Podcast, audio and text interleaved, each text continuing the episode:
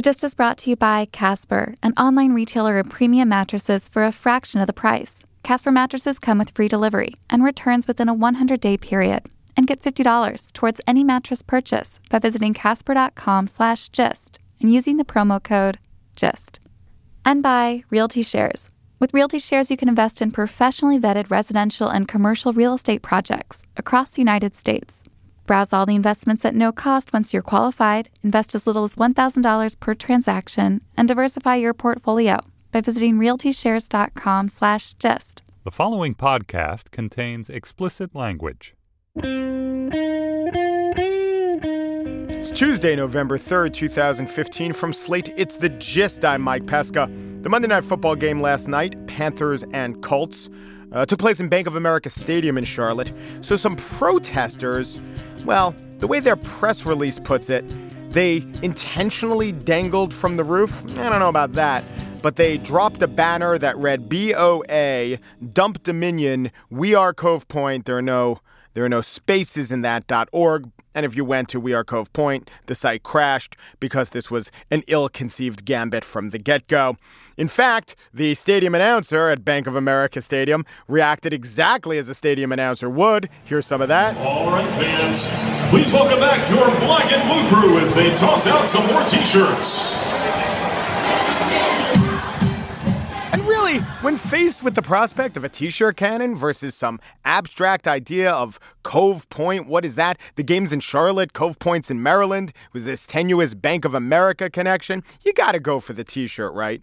And I didn't understand. I wanted to understand what the sign was, but I didn't. And I wanted to understand what We Are Cove Point is, but the press release the site went back online, is very opaque because there is no punctuation.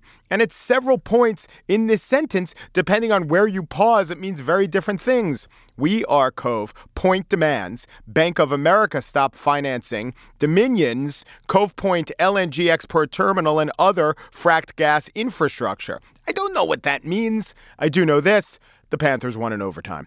On the show today, I will take one great idea and will be inspired and I will give you four good and one really, really good ideas. Huh? How's that? A spiel with a lot of good ideas. But now here's a really good idea. It's Professor John Pfaff. It's the second part of our interview about mass incarceration. Now, Pfaff, the P is silent, but the clarion call for reform is not. Do you like how I did that? Here's part two. Casper is an online retailer of premium mattresses for a fraction of the price. The key selling points of Casper are quality, cost, and convenience. I will now touch on all three. Quality, great mattress. They combine premium latex foam with memory foam, but a description or a name of the type of foam, that's not going to convince you it's quality. When I get to convenience, that's what's going to convince you. But first, let's talk about cost.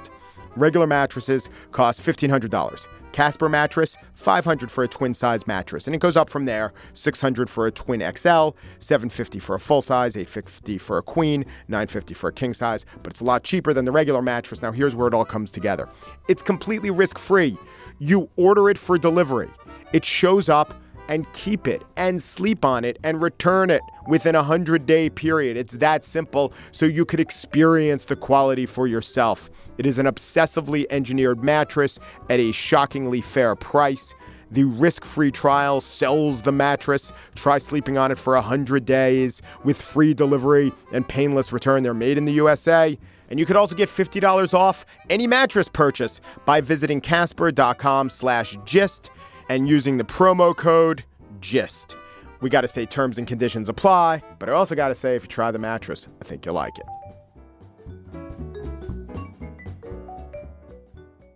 More Americans are in prison in the United States than live in the states of North Dakota, South Dakota, and Wyoming combined. There are over 2.2 million Americans in prison, meaning the U.S. has a quarter of the world's imprisoned people. Yesterday, in announcing White House initiatives to assist former felons rehabilitate, President Obama laid out the scope of our problem. More than 600,000 inmates are released each year. Around 70 million Americans have some sort of criminal record. 70 million. That's almost one in five of us. Actually, it's more than one in five. But releasing nonviolent, small level drug offenders, which the administration did this week, did a toe touch into that. That is just a small fix. As our guest, Professor John Pfaff of Fordham University, told us yesterday, low level, small time drug sentences are about 1% of the entire U.S. population when you add federal and state prisons. So, in this part two of our talk with Professor Pfaff, whose research focuses primarily on empirical matters related to criminal justice, especially criminal sentencing, I asked him about the idea of rehabilitation.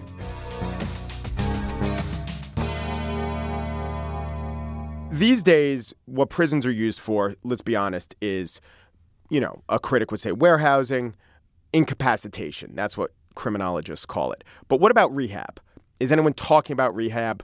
Are there strides being made in using prison as a source of rehabilitation? Rehabilitation is actually very interesting because, one, it's coming back. Mm-hmm. And I think it's coming back because we're getting better at doing it. Now, again, every generation says, no, no, this time we figured it out. And then 50 years later, we realize they didn't figure it out. So I'm sure when I'm older, I'll be eating my words for saying, no, no, this time I think we have a better idea. But I think we're doing a better job. What's also very interesting is that Americans consistently say in surveys that they actually favor rehabilitation and second chances. Yeah. And the politicians don't. And so a standard acad- academic response is, well, the politicians are idiots. Like if we could just teach them what they're missing, they would embrace this. And that's wrong, right? They get elected time after time because they know exactly what they're doing. They're very smart. And to say they're, they're just missing the point is a bad thing about academics. The catch is the fact, and you sort of touched on this a minute ago, crime is this kind of topic where it's called the, the pretentious academic term is, is low information, high salience. which just means we don't pay High- attention. low information, high. Salience. Salience. So we don't really pay attention. We don't really know what's going on. We only pay attention to that one shocking case, Mm-hmm. right? To date myself, like the Willie Horton effect, right? No one knows how that, that program that, that Dukakis ran Poly worked. class? Class, yeah, yeah. That was, that was three strikes in Yes, California, yes, right? You know, we don't pay attention to how well a program works. But if one person in that program recidivates in, in the sufficiently shocking way, we vote based on that one approach. Mm-hmm. And politicians know this, right? So they tend to be tougher on crime than we want them to be because we don't reward them for the programs that work. We just punish them for the one random error they can't prevent. And I think the biggest mistake reformers are making today is that they're trying to change the laws without changing the system that passes the law. Right, right now, the system is kind of in favor of being s- smarter about crime, right? But this system gave us these tough laws, and crime goes up, it'll give us these tough laws again. Right? My favorite example is in 1970, Congress abolished all mandatory minimums for drug crimes. George H.W. Bush, who was then a rep from Texas, got up on the floor of the House and said it's important to get rid of mandatory minimums for drug crimes. Then over the 80s and 90s, when he was VP and president, they brought them all back in and then some. And now Congress is trying to abolish all their mandatory minimums again. And so I just I'm going to sit back and wait. And in 2025, I bet Congress will bring all the mandatories right back if crime goes up, right? Because no one's fixed underlying sort of po- po- political problems that cause this to happen.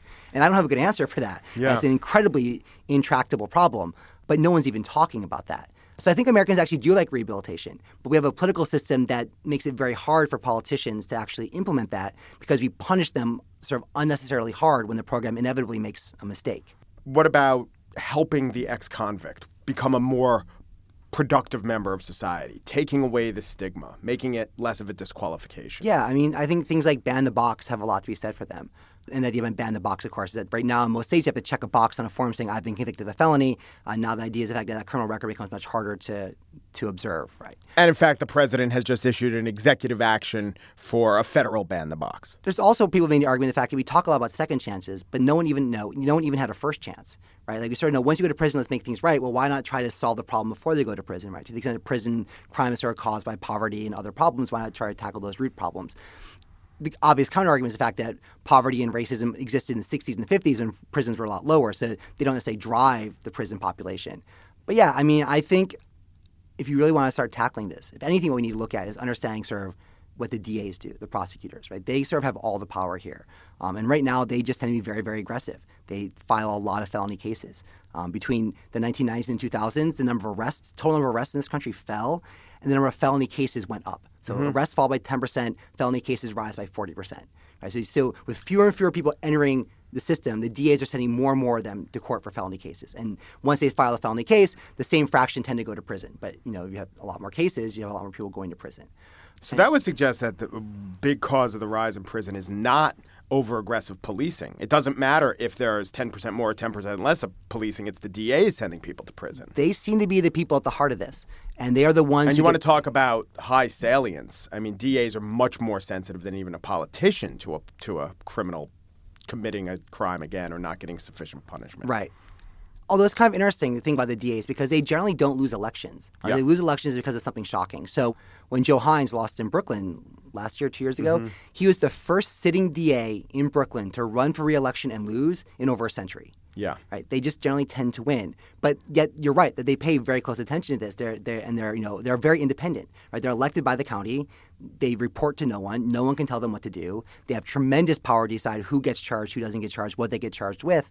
And no one no reform movement is really looking at the DAs at all. Like no national politician has talked about you know, here are like let's focus on like what we can do about the DAs, and even at the state level, no one's really paying attention to them. And yet they have they sort of determine who's going, who's not. We want to cut back. We have to address their behavior. And it seems to me that, except in the few cases where DAs are serving a majority black community, that they have to be tough on something. Like, even if a DA in their heart wants to lower uh, incarceration overall, they're gonna, that won't be their brand. Their brand will be, I'm tough on drunk driving or I'm tough on sex offense.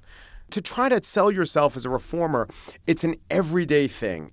It's like building a wall. But to get wrecked by that, you just one brick of the wall goes away, and then this everything that you've built uh, crumbles. So it's a lot easier just to be a hard ass than to say, work with me, trust me, we're not going to have any problems. One guy reoffends, uh, that's it, your whole agenda's out the window. Right. That is very much the risk that, that DAs and judges and, and legislators face.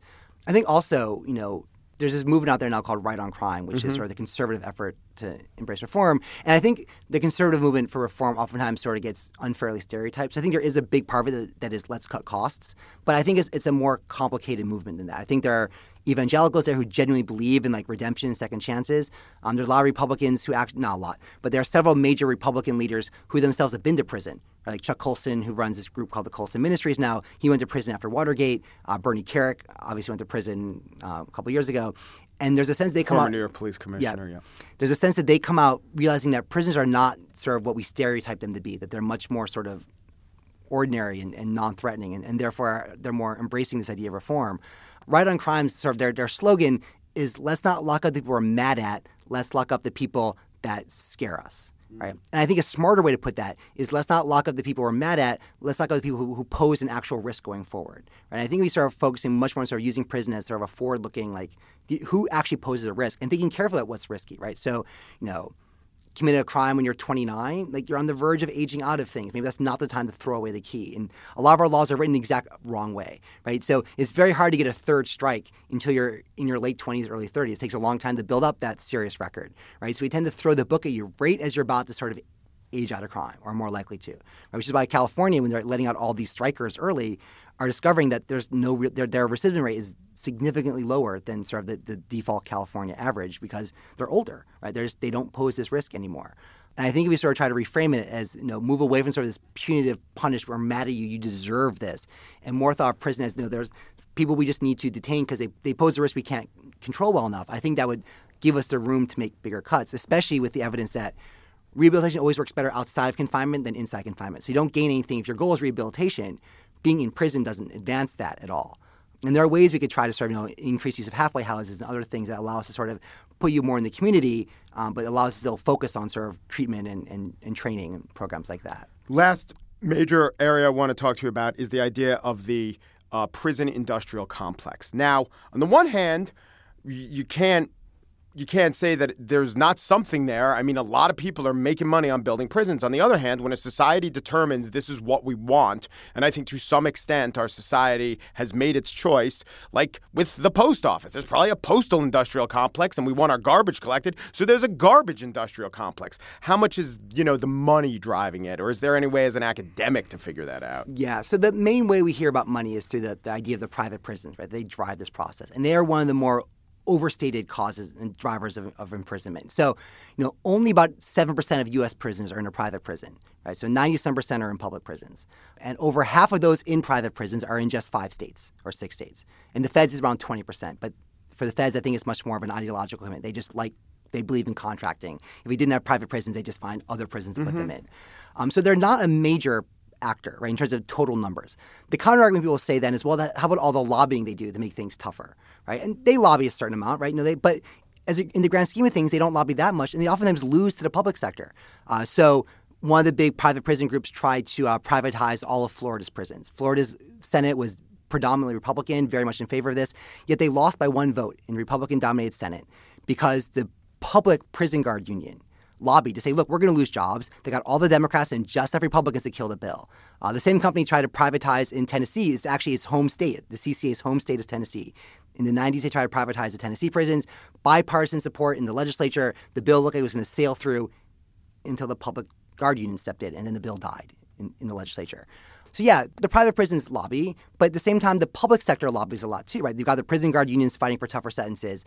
You have legislators who actually need their prisoners to maintain their seats, right? So in upstate New York, a lot until recently, in most states outside of four states now, uh, New York being one of the four, in the other 46 states, prisoners count as living in the district where they're in prison. Yeah. Right. And for Charlie a lot, Rangel's uh, district ha- included Rikers. right, yes. right. And so for upstate Republicans, that was basically, you know, transferring 70,000 people from New York City and Buffalo transferred upstate. In a lot of cases, like their district required those people to not get rezoned. Yes. Right. Or there's stories, horrible stories about, you know, night. Amish country counties in Pennsylvania. They get millions of dollars in federal minority job training programs because the, the African Americans in the prison who can't qualify for the funds push their like race balance like just enough to qualify for money. Right? So for all this talk about you know, how bad the private sector is fighting for these things, the public sector doesn't deserve a pass. They have a very strong incentive on the public side to fight for these prisons too. And so, yeah, there's private lobbying, but I think the public lobbying is much more aggressive, much more effective. It seems to succeed more often. To me, it's, it, there's this public sector side to it that that's far more important than the private sector. So you have both, you know, Bernie Sanders introducing a bill to abolish private prisons, and Hillary Clinton saying she's going to defund private prisons, neither of which I don't think would work in practice. But more importantly, like, why are we talking about awful pu- private prison conditions? Rikers in New York is a horrible prison. Pelican Bay in California, which is public, they would stage gladiator fights that the mm-hmm. guards would film. I mean, the publics are pretty terrible. They have a strong incentive to, to lobby hard. So I'm, I'm not entirely swayed by sort of this prison industrial complex idea. I think I think there's a lot of political clout fighting for prisoners. Right? I just think a lot of it's on the public sector side, not the private, and the marginal contribution of the privates is, is I think overstated. Is there one myth you'd like to explode or one interesting fact you'd like to have listeners think about? I think the fact I sort of find myself forced to push back against the most is we have this idea that we can get ourselves out of this problem by just attacking the incarceration of drug offenders. And that's just not going to work, right? Only about 15% of state prisoners are in prison on a drug charge. 55% are in prison on a violent crime charge, 20% on a property crime charge. That's not to say that focusing more on treatment won't have a bigger effect than just that 15%, right? Plenty of people are in prison for property and violent crimes because of underlying drug addiction. Right? Our thought is we just simply stop arresting people for drugs. We can get ourselves out of this problem. It's not going to work. It's going to disappoint. For the feds, they're about 50%. It can matter, right? But for the 88% who are in state prisons, at some point, we're going to have to start asking how are we going to treat violent offenders differently? And no one is, other than a handful of politicians, no one is really talking about that at all. Uh, Cory Booker is probably the only national politician who has even said at some point we got to approach violent offenders. And Ta-Nehisi Coates actually said that too. That you know the low-level drug offender, they're not the solution. Right? Great, let's get them out. They shouldn't be there. It's a terrible waste. And I agree. People say, well, isn't that still great to get them out? Yes, I agree. They shouldn't be there. Right? I'm not saying I don't care. Right? But if you want to solve the problem, this is not the solution. You're going to have to start asking these really tough questions about violent offenders and the risks we're willing to bear to to let some of them out and how to trade those those trade offs that that raises. That's both an explosion of a myth and a great idea. John Pfaff, professor of law at Fordham, thank you so much. Thank you so much. If you're looking to diversify your portfolio, real estate is often a great way to diversify. Really depends on what you have in your portfolio to begin with. But if you're looking for a real estate investment, look no further than realtyshares.com at realtyshares.com slash gist. Realty Shares is an online real estate investment marketplace that allows accredited investors, so you have to qualify, to invest as little as $1,000 per transaction in residential and commercial real estate projects all across the U.S. Thousands of investors have used the platform to invest in real estate deals that are sourced and vetted by experienced investment professionals. You can browse, you can invest in minutes, all from your computer. Go to realtyshares.com slash gist to create your free account today.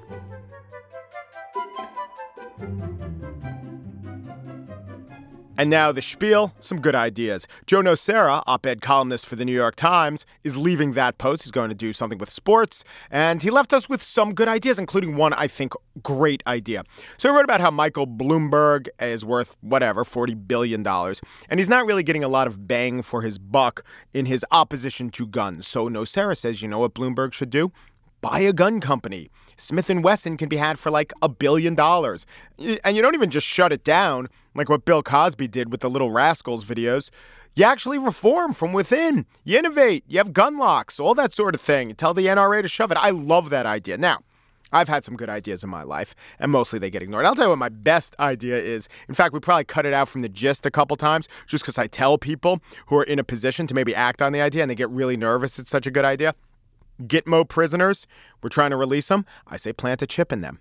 This is a great idea for a couple reasons. If you plant a chip and they really are bad actors and they were going to go back to their nefarious comrades, well, if they know they have a chip, it dissuades them, even if they suspect it. If they don't know they have a chip, we get a bead on them.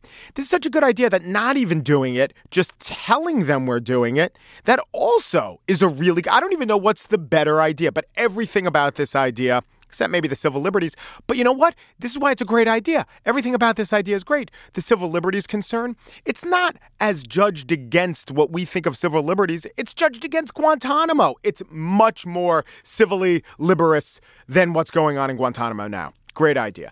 But I watch all these debates, and you know, all these candidates say they say they have great ideas but they all have the same ideas, right? If it's on the Democratic side, their idea is how much do I love gay marriage? If it's on the Republican side, it's how much am I like Ronald Reagan? How bad is this Iran deal? Although who could shout louder, who could phrase it better, how much they hate the Iran deal, right? And it's I understand you're running for president, you got to have a tax plan, but where are the good ideas? Not the Newt Gingrich colony on the moon, but the good ideas, the weird ideas. Like I'd have I'm going to give you 3. And any candidate can use these. And even if it doesn't get you into the White House, it can make you a czar of these ideas, but it will increase your popularity, at least double it or quintuple it if you're Bobby Jindal. Here we go. One, puppy mills. You should ban puppy mills. Now, the companies, the puppy mills themselves are going to be against it. That's good. A key to any good idea is it can't be so good that everyone says, well, that's obvious, because then everyone else will steal your idea. So it's good to have a little opposition. It's good to have an enemy. Hey, you can buy a puppy from a breeder, you can buy it from a friend. A lot of ways to get a puppy, just no more puppy mills. That's one idea. Second idea daylight saving time. Oh, this is so terrible. Maybe back when we were an agrarian culture, it made a little sense. Now the big beneficiaries are golf courses. There is some evidence that golf courses make a little, little more money during daylight saving time.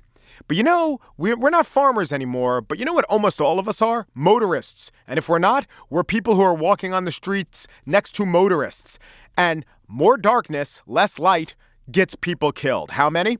I turn to the journal Accident Analysis and Prevention, and they say 170 pedestrians annually are killed because of daylight saving time, and 200 drivers of vehicles are killed because of daylight saving time. More darkness. Now, the PTA is against it. That's good. It's good to have opposition. It's also good that they're wrong. They can be brought around to this. You know, you throw a bake sale at these people, they can be bought off pretty easy. But I understand they're worried about kids walking to school, but kids walking home from school in darkness, which descends at what, 442? That is also a problem.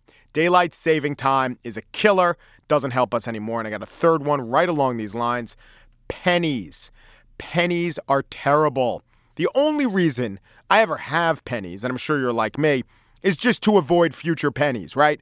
Leave the house with three of them in case change ends in an eight. I'm clean. It's the only thing that we keep so we don't get more of that thing. Well, there's an analogy. A lot of parents of small children find that those children have a sort of birth control effect. I get that, but they're they're like pennies, small and clean and with tiny heads in that regard too. Do you know pennies cost more than 2 cents to make? There are 5 billion pennies made annually. There, most of the coins made in the United States are pennies. And do you know how much we waste with the pennies? Not just minting them, but cash transactions. So the US Federal Reserve did a study. Using pennies wastes 120 million hours of time per year.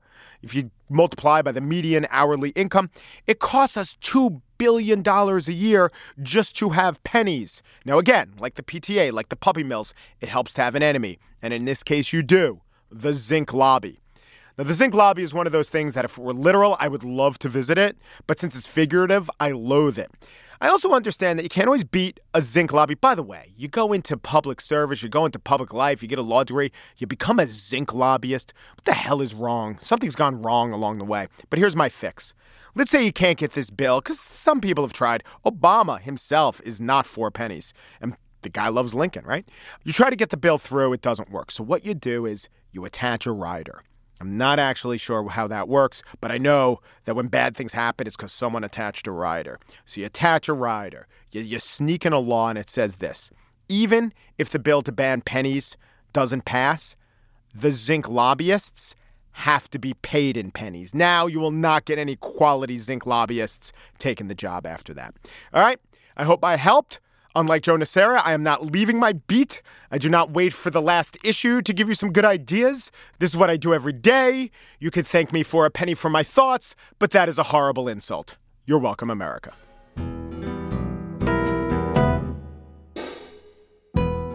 And that's it for today's show. Just producer Andrea Silenzi has a platform. It's to disallow the sale of the commodities mortar and brick over the internet. Mm-hmm. Executive producer Andy Bowers backs a bill that would limit umbrella circumference based on urban density. It's a formula, it's a little complex. It's going to save some eyes, though. The gist we're campaigning on the promise of attacking those long lines at the airport. And I can't really do much about them, but here's what I can do I would pass a bill that would change the yellow footprint on the floor of the hands above the head full body scanner. I would change that footprint so it looks like socks and not shoes because they're mocking you with the shoes. Un Peru de Peru du Peru, and thanks for listening.